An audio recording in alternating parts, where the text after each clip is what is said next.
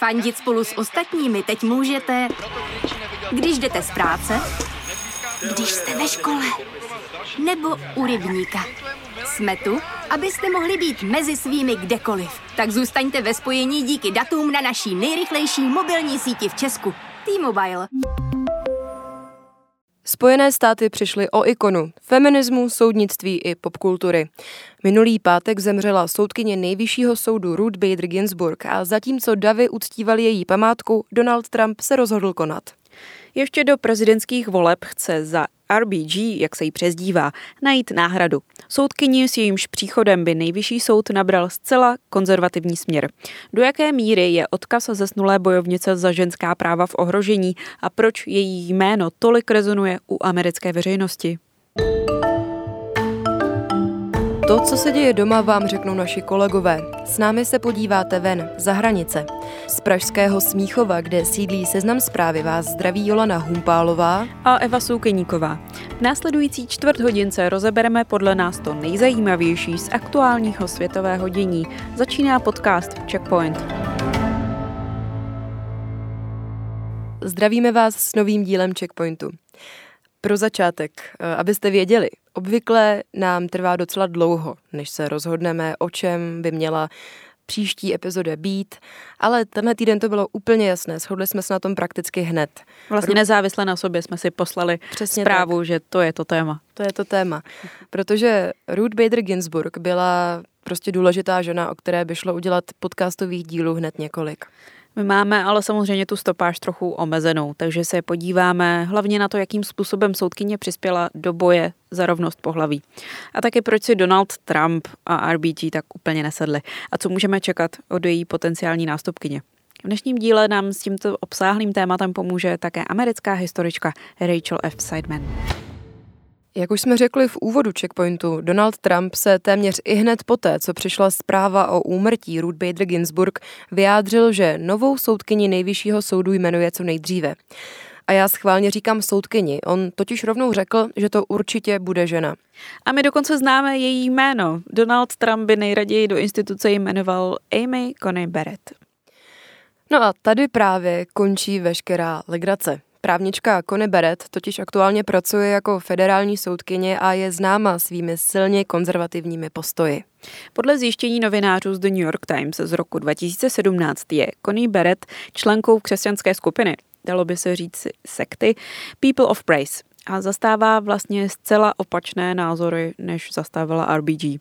Například na potratovou problematiku, která je ve Spojených státech stále velmi horkým tématem. Do you consider yourself an Orthodox Catholic? I am a Catholic, Senator Durbin. The dogma lives loudly within you. And that's of concern. Ale její jméno se uh, v amerických médiích, řekněme, neobjevuje poprvé. Právě Connie Barrett byla na Trumpově shortlistu soudců nejvyššího soudu už před dvěma lety. Nakonec ale tehdy místo ní uh, vybral Breta Kavanova. A už tehdy, stejně jako dnes, byli hlavně demokraté proti tomu, aby Trump Connie Barrett jmenoval.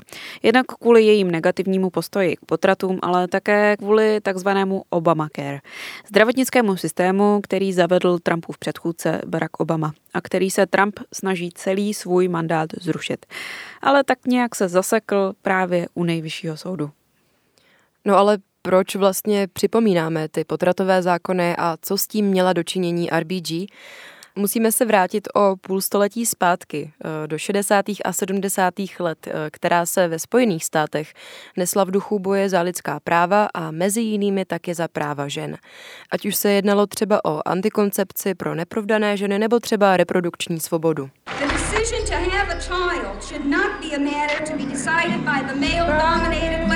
The Důležitým rokem byl určitě rok 1973, kdy se odehrál jeden vůbec z nejslavnějších amerických soudních procesů.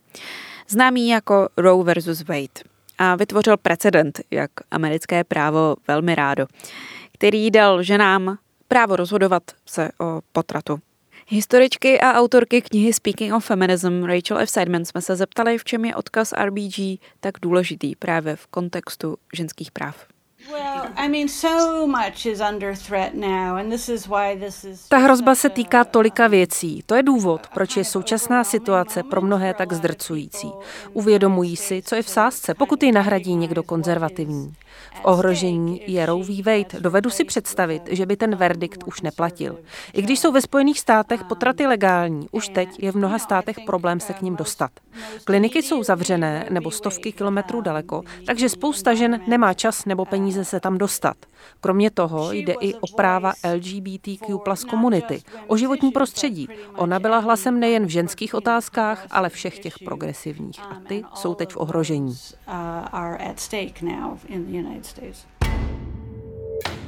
No, bavili jsme se o jejím odkazu, bavili jsme se o potratových zákonech, ale samotnou Ruth Bader Ginsburg jsme ještě nepředstavili.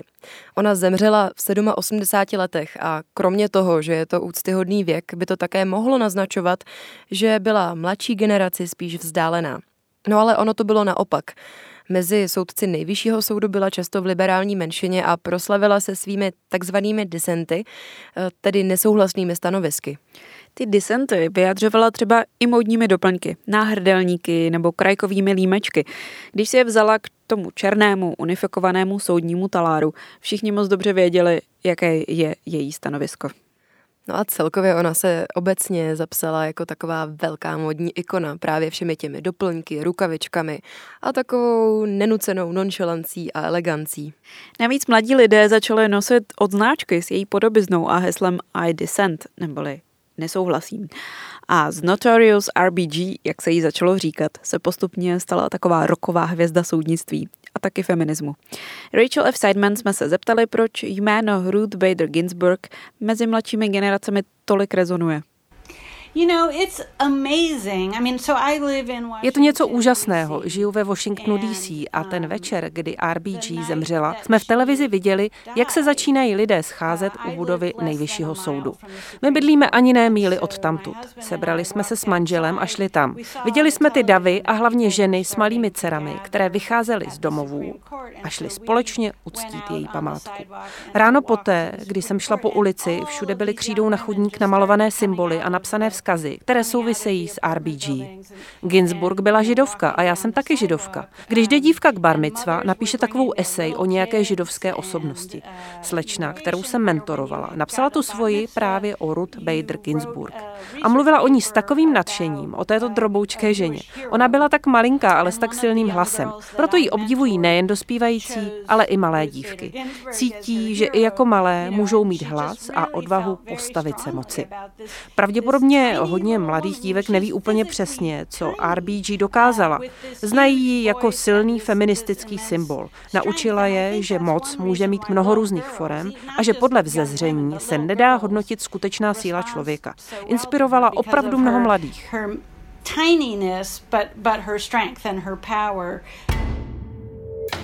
Ginsburg jmenoval do funkce nejvyšší soudkyně prezident Bill Clinton v roce 1993. Stala se tak řekněme, teprve druhou ženou na postu nejvyšší soudkyně v celé americké historii.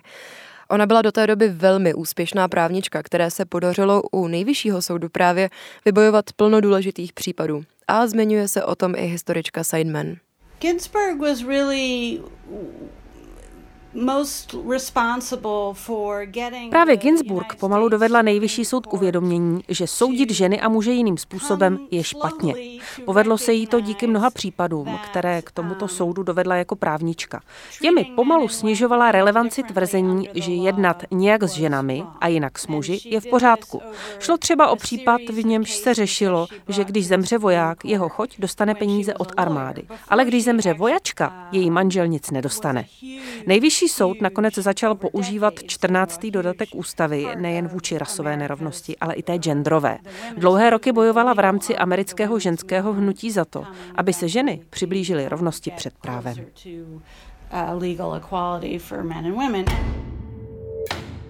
U nejvyššího soudu v těch prvních pár letech fungovala spíše jako takový vyvažující, smířlivý prvek. Postupem času se z ní ale stal hlas, který odmítal konzervativní verdikty. Taky milovnice opery se v roce 2016 velmi odmítavě vyjádřila k tehdy ještě kandidátovi na prezidenta Donaldu Trumpovi. A jejich vzájemné antipatie nemohly být jasnější. RBG o Trumpovi třeba řekla, že je to podvodník, který vypustí z pusy cokoliv, co mu přistane na mysl. Taková vyjádření byla od z podstaty věci vlastně nestrané soudkyně nejvyššího soudu dost nešťastná a ona se potom musela omluvit. No a tím se obloukem vracíme k současné kauze, která se rozjela po smrti RBG. Trump odmítl respektovat poslední přání soudkyně, které měla podle americké sítě veřejnoprávních rádií NPR sdělit své vnučce, také právničce. Přála si podle ní, aby jejího nástupce vybral až ten příští prezident. No ale Trump teď bojuje o své znovu zvolení a podle průzkumu na demokratického kandidáta Joea Bidena ztrácí asi 8% bodů. A tak se rozhodl, že poslední přání soudkyně bude ignorovat s tím, že podle něj stejně pochází z pera demokratů, třeba eh, předsedkyně sněmovny reprezentantů Nancy Pelosiové. Nástupce za RBG tak chce urychleně Trump najít sám. S Rachel Seidman jsme mluvili také o tom, v čem se Donald Trump liší od předchozích republikánských prezidentů, tedy v tomto kontextu ženských práv. Well, one of the differences is that he has no Jedna z hlavních odlišností je, že Trump nemá žádný ideologický rámec. Nevíme, v co opravdu věří. V roce 1999 řekl, že je pro potraty a teď chce do funkce jmenovat extrémně konzervativní soudkyni. Nevíme jistě, koho opravdu jmenuje, ale je hodně pravděpodobné, že to bude tato žena. O jiných republikánech víte, odkud přicházejí, co si o čem myslí. U Donalda Trumpa je to celé o moci a o tom, co si myslí jeho voliči. A k tomu všemu ještě přidejte to, to, jak nehorázně, nechutně a bez respektu mluví o ženách. Dává jim různé přezdívky a uráží je. A samozřejmě je tu spousta obvinění ze sexuálního zneužívání. Způsob, jak mluví na veřejnosti, jak například urážel Hillary Clinton, jeho výroky spustily úplně novou vlnu mizogynie. Let loose this new wave of misogyny. Podobně jako tomu bylo v minulém díle o politických memoárech, který si mimochodem poslechněte. Pro vás na závěr máme pár tipů, co číst nebo na co se kouknout právě uh, vzhledem k probíranému tématu. No a já určitě musím začít seriálem Mrs. America, která je, který je na HBO, tuším a který mluví o době 70. let ve Spojených státech a o boji za ženská práva. Vypráví to ale tak trochu z jiného pohledu, než který byste čekali. A celé vás to pohltí tak, že potom, co se na to kouknete, tak chcete být feminista, feministka a provolávat v ulicích bojovná hesla. Za mě je to dobrý počin, ale asi je potřeba ho brát s rezervou, protože je to spíš taková pohádka na motivy skutečných událostí. Ale pokud byste chtěli nějaká fakta, dejte si dokument RBG, který mapuje život Ruth Bader Ginsburg a myslím si, že jako takové schrnutí jejího odkazu slouží úplně skvěle. A pro milovníky knížek samo sebou existuje opravdu hodně literatury, která se RBG zaobírá. No a když už jsme u knížek, tak určitě doporučujeme i knihu dnešního hosta Checkpointu Rachel Seidman, o které jsme se zmiňovali už v úvodu. Jmenuje se Speaking of Feminism. Je to souhrn rozhovorů s americkými ženami napříč věkovými skupinami i povoláními a zachycuje různé podoby současného boje za ženská práva ve Spojených státech.